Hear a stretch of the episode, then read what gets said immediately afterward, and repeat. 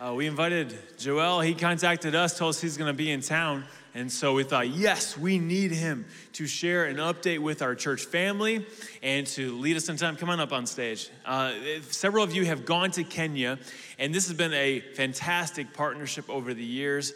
The Lord has often given us opportunities with mission partnerships to work with those in places that are hard to access or unreached people groups. And we love that approach and that style in Colombia and then Kenya specifically, but then even out in Alaska and West Virginia, there's traces of those, those elements. And so, uh, Joel, you're going to share with us, and I'm, i meant to tell you before you got here, we normally do like two hour long sermons. Are you okay with that? yeah? I don't know. I don't That is Kenyan yeah, and African. yeah. Good. Well, uh, I'm so thankful for you to be Thank here you to so share. much, Right. Pastor. Amen.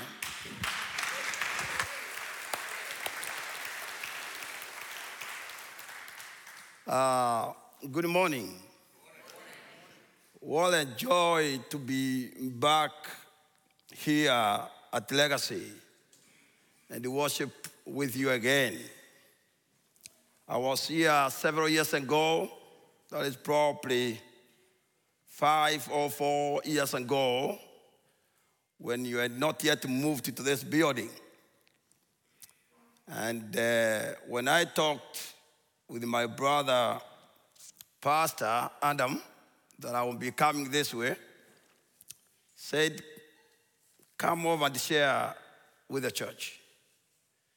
And I was so honored by him to come and be part of worship and the part of legacy family. When I look at all of you this morning gathering here for one purpose to come and worship God, to come and seek God together, to come and give back to God, our Creator, it gives me such a great joy. When I look at you this morning and I think of where I come from, it gives me a greater joy to know how big this family of God is all about. Someone yesterday, that is Aubrey. Aubrey, can you stand? Just stand. I was talking with her yesterday. She's a very young girl. And she looked at me and she said, Joel, do you know how far it is from here to your home? And I've never thought about it. She told me it is about 8,300 miles away. And I thought a little bit about it and I said, God, we are too limited to understand how great you are as a human beings. Too limited. And then I began to see what one day will be a reality. You know, the Bible says,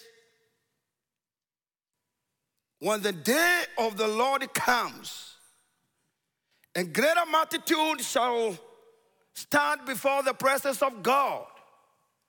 And there will come from every nation of the face of the earth. And they will also come from every tribe of the face of the earth. And that multitude will also come from every language. Think about that. Every language from all over the face of the earth. That is the family you and I belong to. Something that we need to thank God for. So when I stand here this morning, I don't only stand as a visitor or a friend to you, but I'm standing to minister and share together with my family.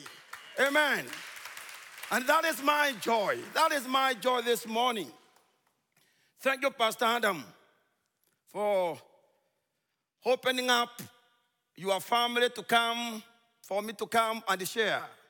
I normally tell people this we all belong to, to the different families here on earth. But every family has a father. You know that. And when you go to a new family, you don't become the father of that family. There is already a father.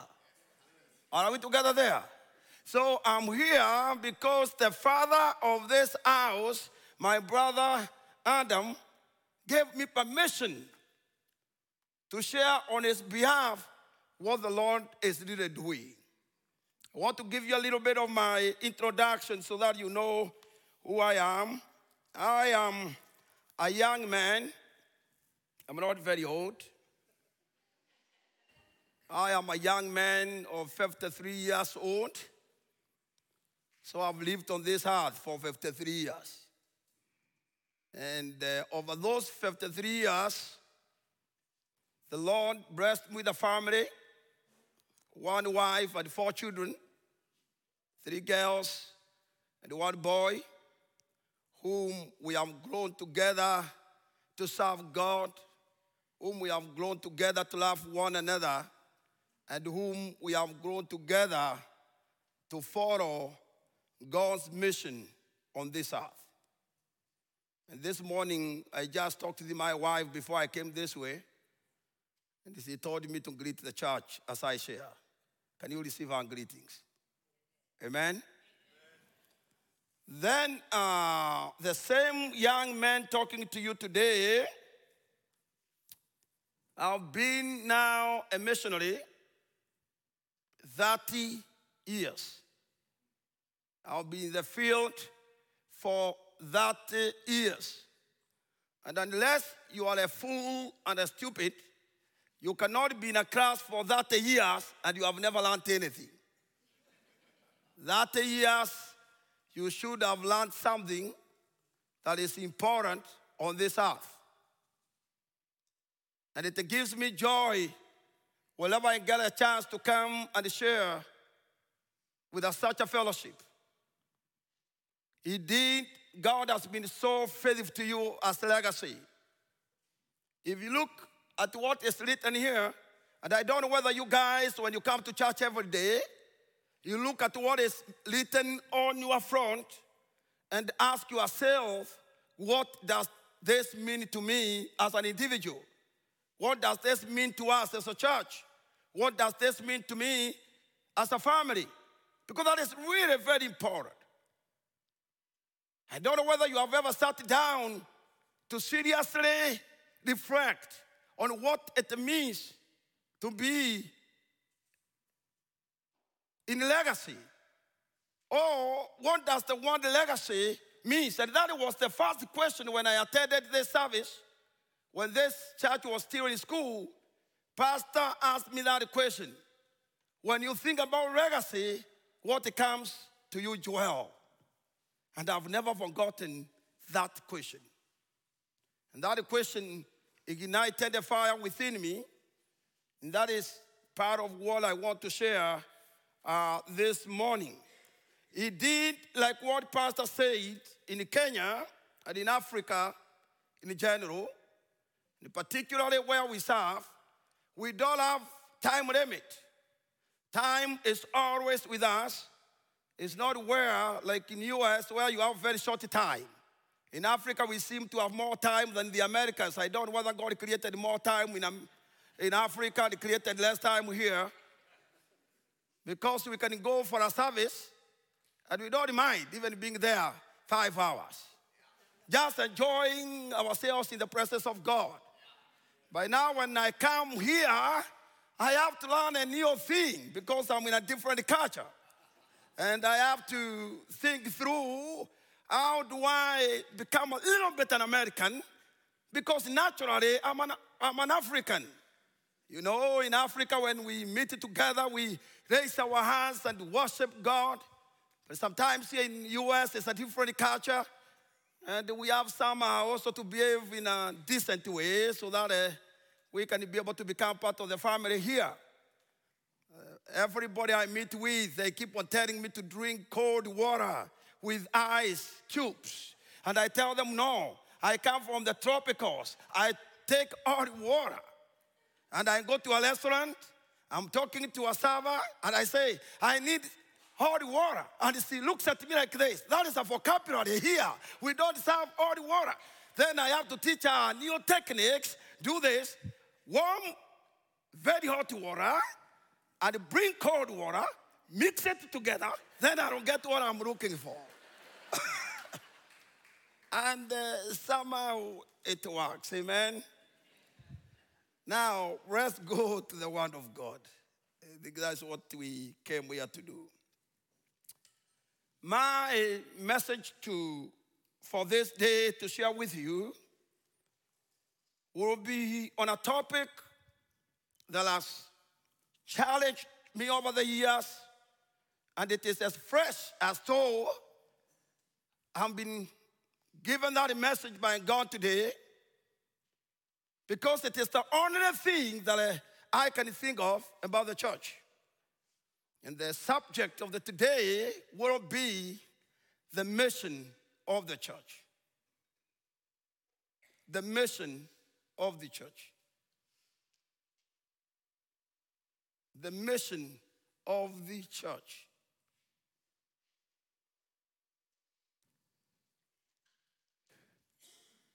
In order for us to be able to understand this subject, we really need to build a background in order for us to get a deeper understanding. And there are several questions that we really need to ask ourselves this morning. And one question is what is church? When all of us we sit in this worship time. And we, you wake up in the morning and you say i am going to church this morning. What exactly do you mean? When i wake up in the morning in africa and i say i'm going to church what does that mean?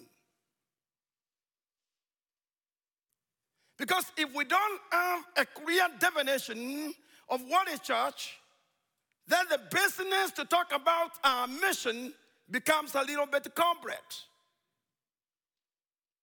When you don't have an understanding of anything, and you want to use that particular thing, and you have no understanding, there is likely a wound of misusing it for the purpose it was not created for. And that is why when you buy anything, you buy a car, you buy an electronic in your home, the manufacturer gives you a booklet on how that very thing functions. And he uses the first statement, he says, read it very carefully. Very carefully. Why does he say, read it very carefully? Because he understands you have no knowledge and understanding of what you are buying. And they want to equip you to understand how it functions so that it can serve you to fulfill the purpose you are buying it for. And when we don't understand that, that thing becomes something different. That is why it is important to understand church. And then when we understand church, it will give us an understanding what was the purpose of the creator of the church. Because the church did not create itself. The church does, did not just come out from the brew and it became a church. No. There was the beginning of the church. And there was the purpose of that church. And the creator and a very clear mission for the church. So, those are questions we need to ask ourselves. When you read Luke chapter 4, if you are lighting, you can light that. Luke chapter 4, verse 18. This was the first public statement of our Lord Jesus. And he began by saying, And the Spirit of the Lord is upon me because he has anointed me for a purpose, for a reason, not just for the sake. And he was very specific why the Spirit of the Lord was upon him and why the Spirit of God anointed him. And he gives very specific purpose of that particular reason. And therefore, the first thing Jesus did on the face of the earth was to declare his mission on earth. He declared why he came. He declared why the Father sent him. He did not just come and start his own thing and doing his own way, but he came with a specific purpose of the Father. So when Jesus came and began ministry, he knew very well why he was on earth. Let me tell you something very interesting and something that I would love you to think through this week and the weeks to come. Many of us, from the way we have been brought up in our Christian life, including me, and for many years I thought that was true until I begin to understand deeper scriptures and the meaning of God's word. I thought Jesus, his purpose was to come and die on the cross. That is what most of us know. If we are asked, why did Jesus come? Most of us will say Jesus came to die on the cross and on the third day to resurrect. But I want us to go a little bit deeper today. Jesus did not come just to die on the cross. That was not the purpose of God. That was not the reason why God sent his son. If you read from Genesis to Revelation of God's word, you analyze the entire Bible with one simple statement, which should be the mission of the church. And that statement is God is on a mission to redeem humanity back to himself. There is nothing you can change that the ultimate mission of God. But then the same God said, wait a little bit. I'm not going to do this job by myself. Let me give you a deeper background to understand this. When you read the book of Genesis, chapter 1 and chapter 2, many are times we have forgotten those are the most powerful foundational scriptures in our entire faith journey. And when we don't understand the beginning, then we don't understand the content. And we don't understand the reason and why the rest of the Bible was written. The Bible says God created the universe, both in heaven and on earth, visible and not visible. And for five days, God was creating a perfect world. Everything God created, the Bible says, every day he sat down and he, looked, and he looked back to evaluate the work that he had created. The Bible says in that evaluation, he was always saying, it looks good. It looks good. For five days, it was about good. Everything is good. But after five days of creation, he looked at everything, and there was a vacuum. There was something that was missing in his creation. And they looked at each other, as we have seen sang this morning about the Trinity. And he's saying, let's create a humankind in our own image and likeness.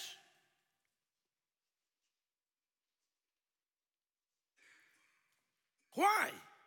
Because God began to realize, though He is God, He is sovereign and powerful, there was something that was missing in His, in his creation.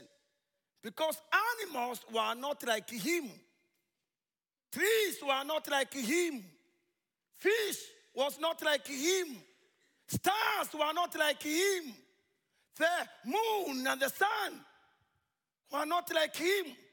There was nothing that earned the resemblance of God, of what he had created.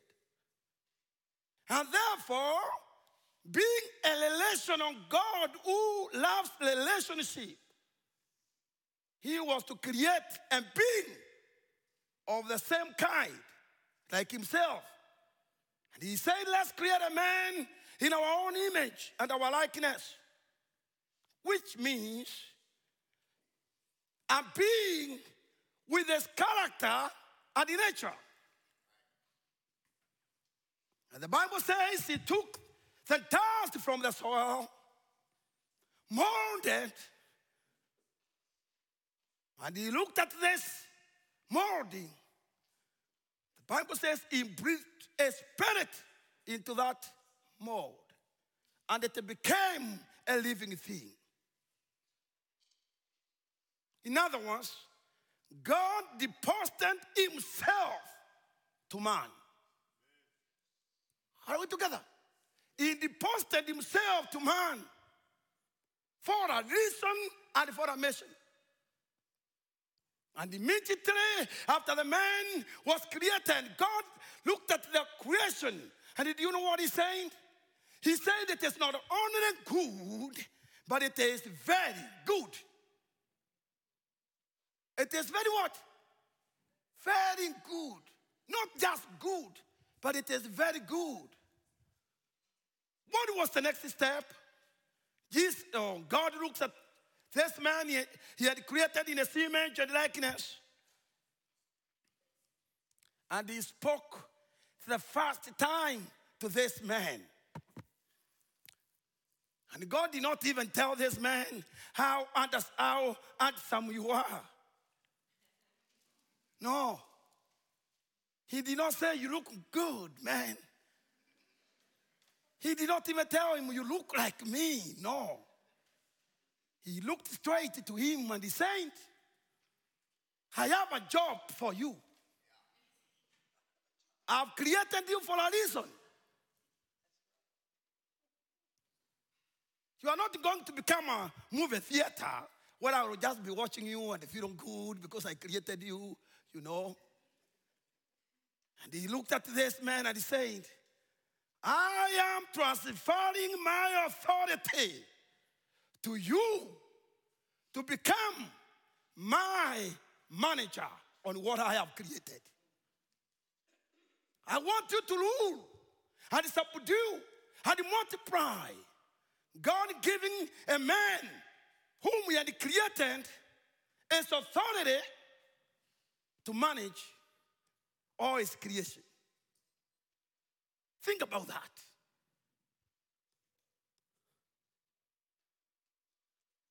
You think this way, tomorrow morning, you move to your office. And uh, the CEO of your company that you work with calls you to the office and says, I am leaving, but from today, you are taking over my authority to rule this company. Do you know the first thing you'll do? Call your wife or call your husband and say, Do you know what? I am the boss now. Our salary has gone up, man. I have a privilege of going for three holidays a year of my choice. And man, it will be wow, hallelujah, God is good. But he was still on good even when he had no promotion. I don't know whether you know that. He was still on good. But God told this man, I've given you authority to rule. Let me tell you.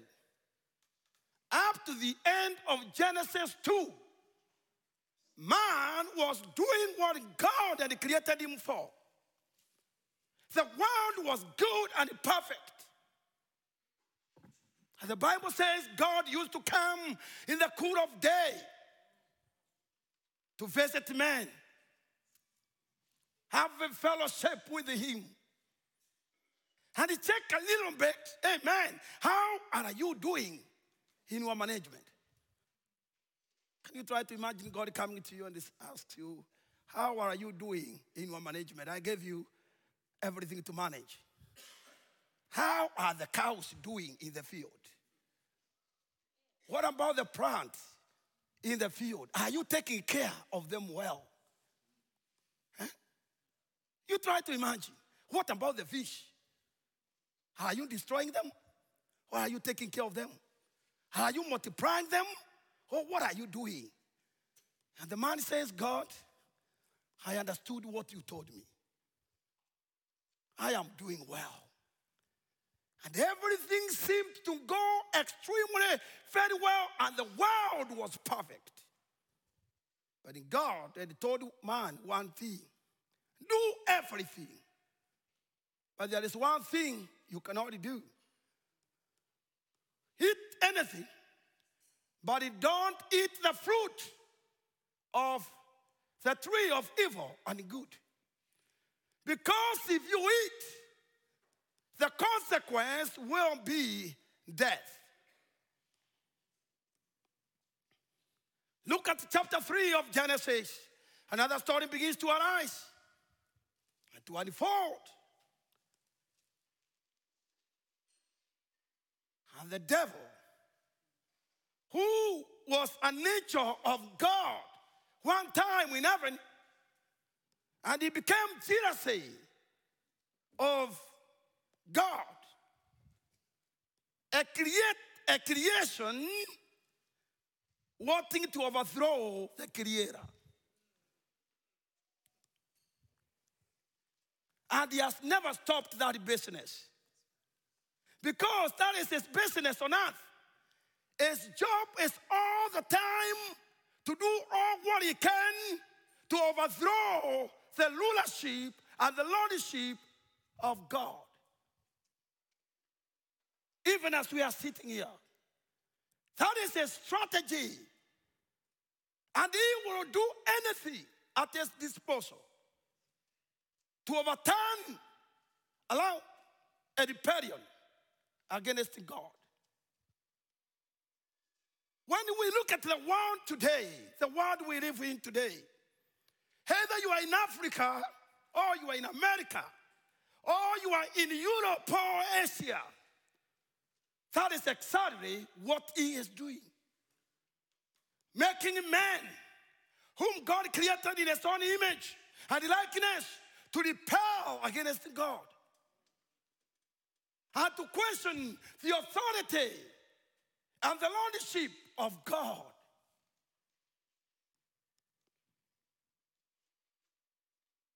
And he demonstrated that immediately in the Garden of Eden. And he came through this beautiful lady. Let me tell you guys every woman sitting in this service, I want you to walk home knowing you are more powerful than men. Do you hear what I'm saying? I've said this. Every lady in this room, when you leave the service, I want you knowing how powerful you are. And the devil knew if we can capture your mind and become convinced, there is high probability of you thwarting the plan of God. And that is exactly what he said. He went to her and said, Did really God say this? He questioned the integrity of God before the woman. And the woman came under conviction and she took the fruit. And with the power of influence of her husband, went to Adam and looked at him straight to, to the eyes. Hey, babe, man. You know, the other day someone was asking me, is uh, Neil was asking me yesterday whether in Africa we call our wives babes. and I told him that is a new vocabulary in our culture. So the young generation now, they are using those words. Say, did God really say this? And Adam could not resist the way it was represented. He could not resist. Even somehow he forgot whether God had told him not to. And out of deception, ate. And from that moment, the history of humanity changed to this very day. Think that way. One choice of a man changing an entire humanity history.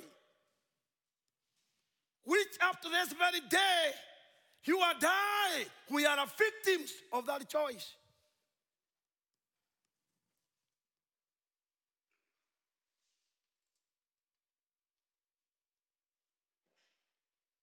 Thank God. God is not a man. We can learn away from him, we can do whatever we want to do, but he does not change his character. He does not change who he is. If we say he is holy, he is holy. If we say he is righteous and pure in the midst of wickedness and evil, he will still remain holy he will still remain pure.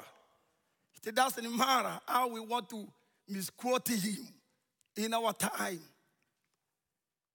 But immediately after that, God came up with a strategy to restore man back to himself. And this is what he said. He said, Listen here, serpent, you think you have won the race. But remember, I also created you. I have a plan because I am God. The saint, the offspring of the woman whom you deceived will crush your head.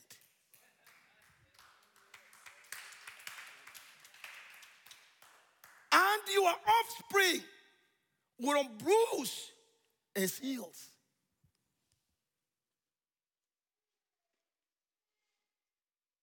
So God began that mission.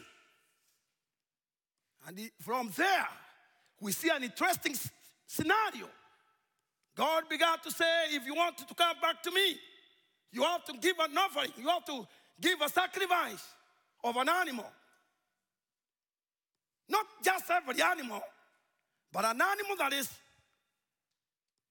of one color and that has no defect, meaning holiness, purity, and righteousness. That is the only animal.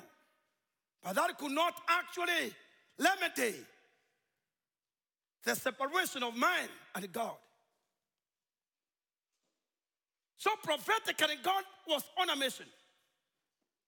Then the book of John 3:16, the Bible says, For so God loved the world, he gave the only begotten Son to become the remedy for that relationship. So Jesus came, whom we meet and gather to worship. But I want you to listen to me carefully the next few minutes as we prepare to come to the end.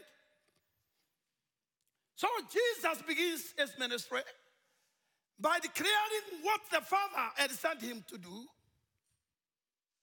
And as he began, he selected 12 men to, to train, equip, and prepare them for the mission he came to accomplish on earth. And he began preaching. All the Gospels, except John, the book of John describes Jesus in a different way. But the other three Gospels, they all related to each other. The only message Jesus preached, he preached only two messages because they go out in out. He said, and the kingdom of God has come. Therefore, repent. He preached only two messages about the kingdom and the repentance. He did not talk too much about his own death on the cross and how he will resurrect the third day. It is spoken in a very short statement. But the rest was about the kingdom, the kingdom of God. Do you know what is the kingdom of God? The kingdom of God, in short, is the true reign of the lordship of God over the earth. That is the kingdom. And the kingdom was there in Genesis chapter 1 and chapter 2. That is the way the kingdom was. But the kingdom affairs was disrupted in chapter 3. So the mission of Jesus was to come and restore back the kingdom. Are we together there?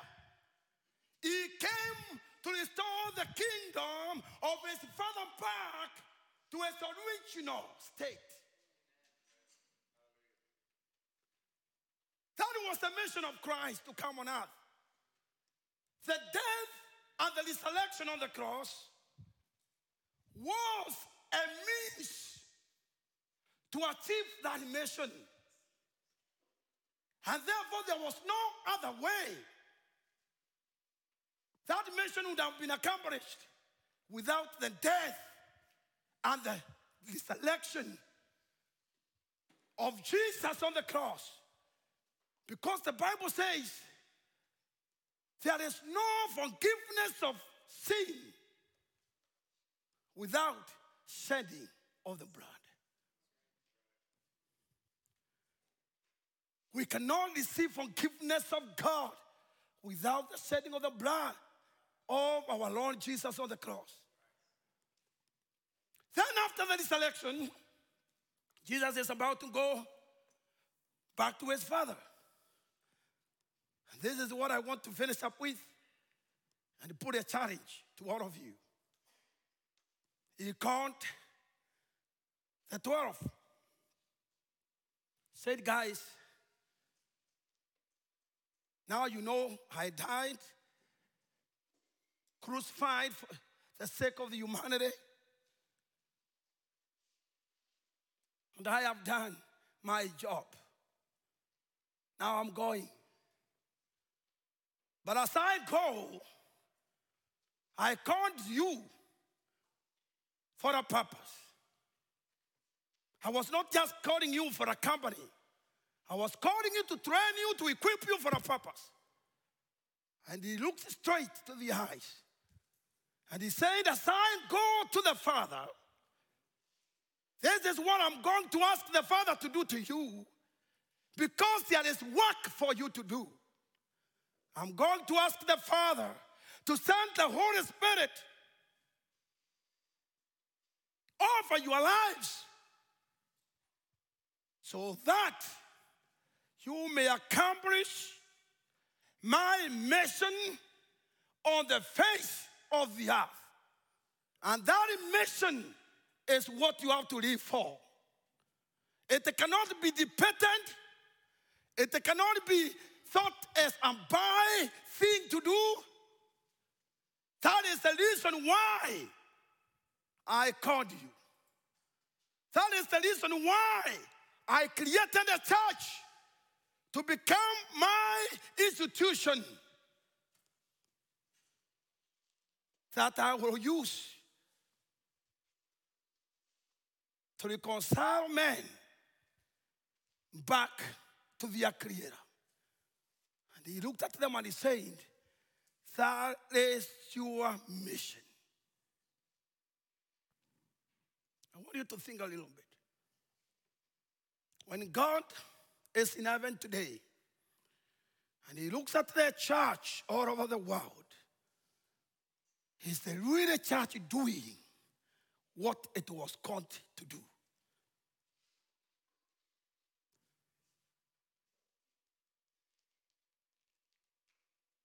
Think about that. Either in Africa, either in America, either in Europe. Let me tell you, I would love you to become a little bit scholars and do a little bit of research. The church in America is declining. Don't know whether you know that. It is declining. Rather than accelerating, it is going down. Jesus said this once in the book of Matthew 28. Go ye into the whole world and make disciples of all nations, teaching them to observe all that which I have commanded you, all that which I have taught you. Tells them that is their mission. I want you to listen to me carefully. If the church is not discipling the world, the world will disciple the church.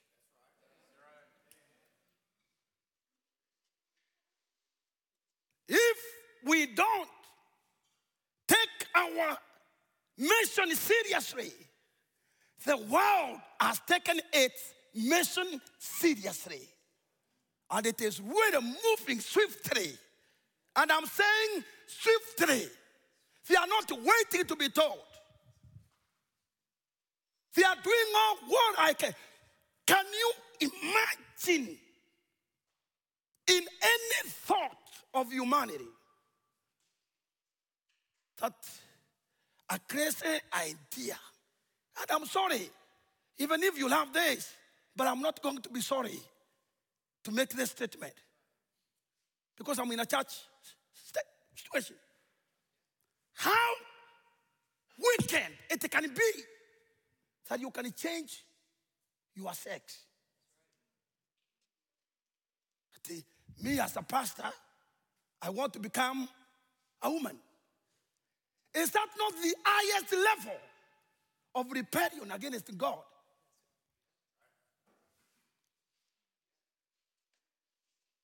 I don't know what this will take. Let me tell you, this may not seem too good even for me sometimes. Do you know in God's kingdom, there is nothing to do with my right?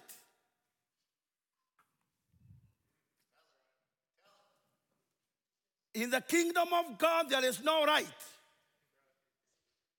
I don't have a right of myself. Can I ask you a question? You bought a vehicle. Am I right? You have a vehicle, they are out. Suppose you go out now, and when you reach to your vehicle, it tells you, I feel it is my right not to drive me. think, think, think that way. You, you just go out, and when you approach the vehicle, tells you, hey, what are you coming to do with me? I don't feel being driven today. What do you think? That is exactly the same way we behave with God. We want to tell God what is our right. And He can only do what we think He should do. It is only one thing, man. Either we submit to the Lordship of Christ or we repel. We cannot be on the two decisions. We can't.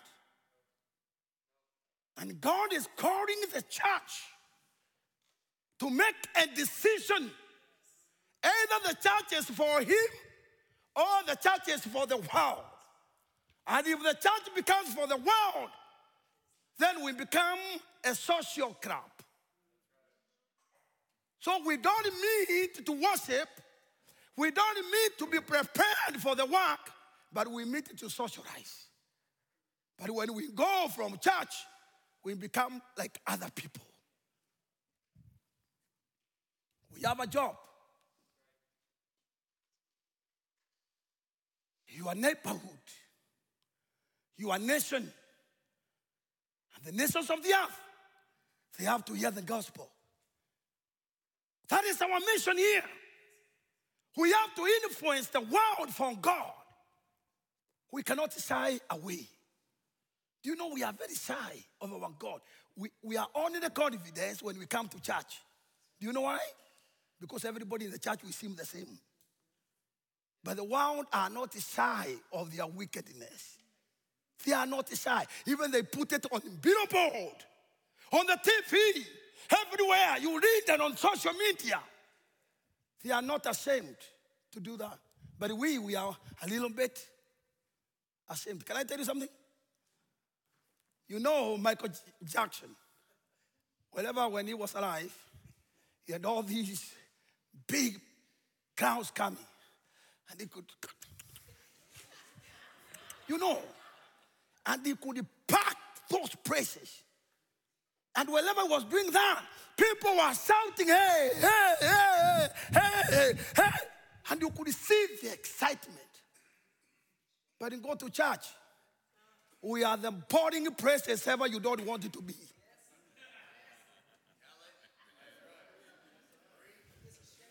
You come to church, our brother is leading worship, and you are all doing like this. Uh, uh, because you are, you know, you, you, you are, you, you, you, you, you, you, I, I don't know even how to describe that. Because if you worship your hand, you look fanatic. But the world do not care. Even when they become fanatic, do they care? No. Why should we care to talk about our God? We should even become more fanatical than them because of God, because of what He did on the cross. When we think about the forgiveness of God through His blood on the cross, why should we become ashamed of Him?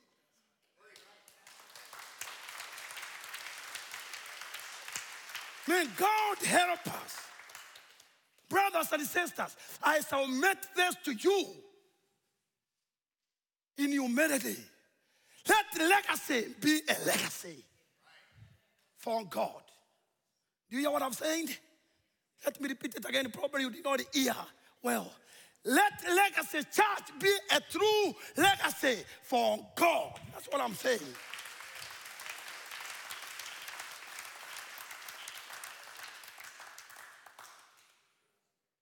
That is my prayer for you. Let this church have an impact in this locality. Let this church have an impact in this nation. Let this church have an impact globally because that is your mission. And if you do so, you will leave a legacy when you leave this world from God. Amen. That is, and that is how I want to conclude my message. We are called for a mission. We have a mission on earth. This is a mission we want to live for. This is why when I became a missionary, and God told me to go to the ends of the earth, let me tell you, my friend, we are truly on the ends of the earth. If you have never tasted the ends of the earth, follow me. I will take you to the ends of the earth. and I'm not, and I'm not joking. The ends of the earth, where no other men want to go with the gospel. I don't have any comfort in my life. And as I am talking today, now we are moving from Kenya among the Turkana people. Now we are going to southern Sudan, one of the poorest nations on the face of the earth. Why? Because we are joining God on his mission to take the gospel in southern Sudan among the Toposa people. We are not scared. We are not scared of death. If death will mean a tribe to hear the gospel, that is okay. If Jesus did not spare himself on the cross, who am I not to give the best to him?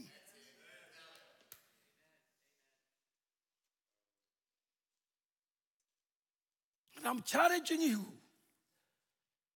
to leave a legacy on earth.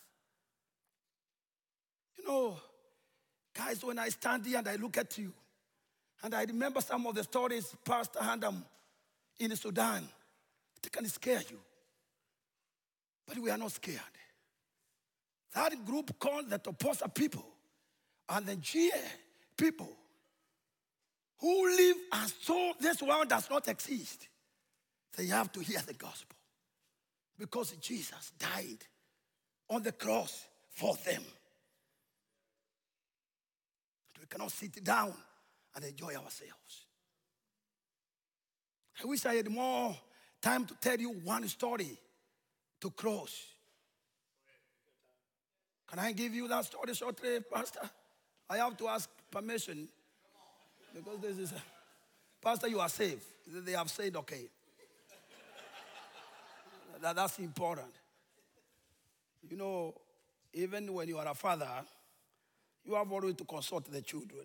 Otherwise, you'll be in big trouble. This time we go to Sudan, our first time. And when we began to dream about Sudan, everybody told me, don't, don't, don't go. The tribe we are going, you may not come back. And I looked at them and I said, it will take that for the sake of them, let it. But I feel God is saying we have to go to that tribe. And we took our first, our first trip. They have rejected missionaries over all the years. They have rejected even government systems over the years. And here I took six men, and we drove all the way to Sudan. And we go to this small administrative area, and we talked with the government administrator, and we said, We are from Kenya, and we feel God has called us to come and bring the good news to this tribe. And he looked at me and he said, Young man, are you sure? I said, Yes, I'm sure. And I could see his fears of letting us go deeper into that community. Then he called his four soldiers and allowed them to have AK 47, each one of them, to accompany us go to the village. And we all got into the vehicle, moved into the village. And one village after another, no church, nothing. People living in the bush, naked, and they are not ashamed. Men and women walking naked, naked like this. And I was almost about to ask myself, Am I watching a pornography? But that is a true lifestyle. Then we came to this small village, and the elders gathered with us. And they looked at me, What have you come to do with me, with us? They said, We feel we want to come and serve you.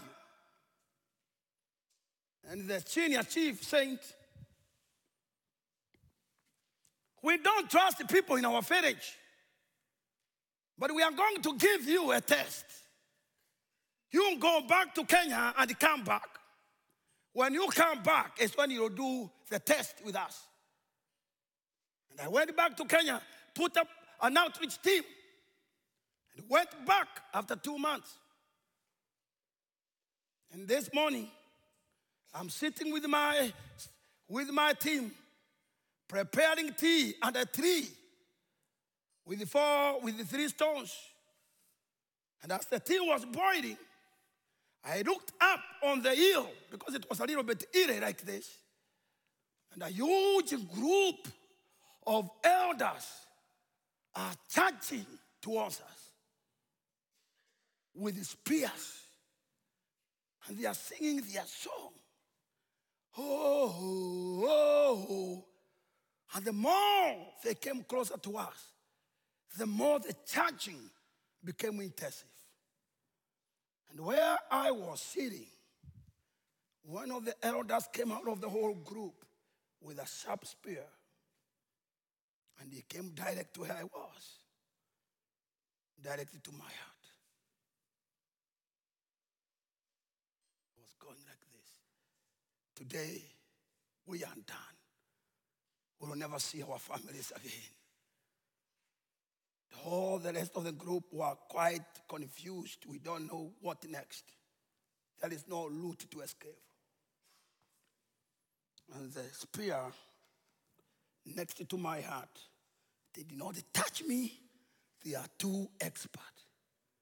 And as that elder was doing that, the cloud divided itself into two.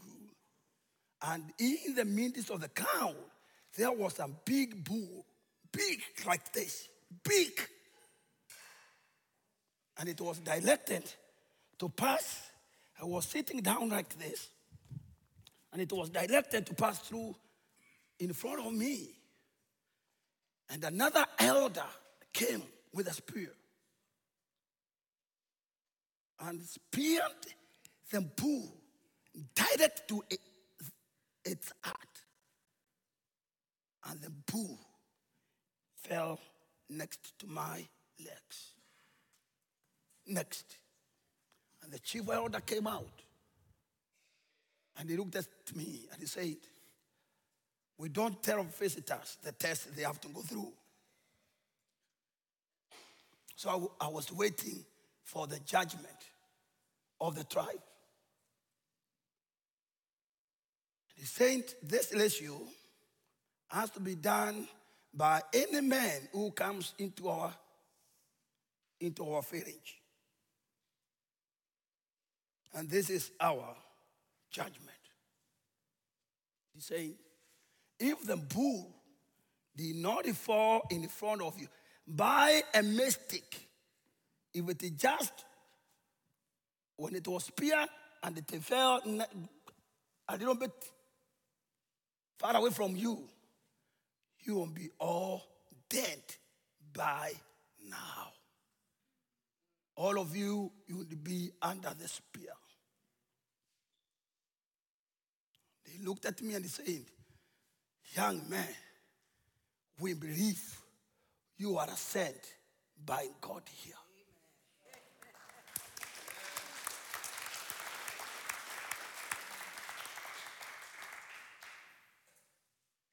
The elders lest their spears, all of them. Oh, oh. From today and generations to come, no one will touch you. We have made a covenant that you come into this village and bring the gospel.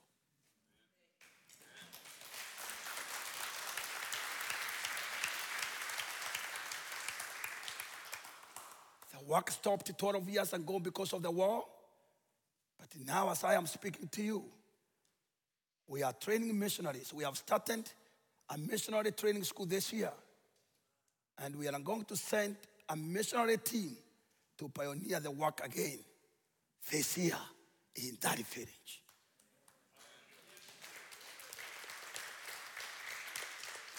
May the Lord bless you. And thank you, Pastor, and the leadership, and the church as a whole for joining us to reach that community from God's kingdom. May God bless you. Amen.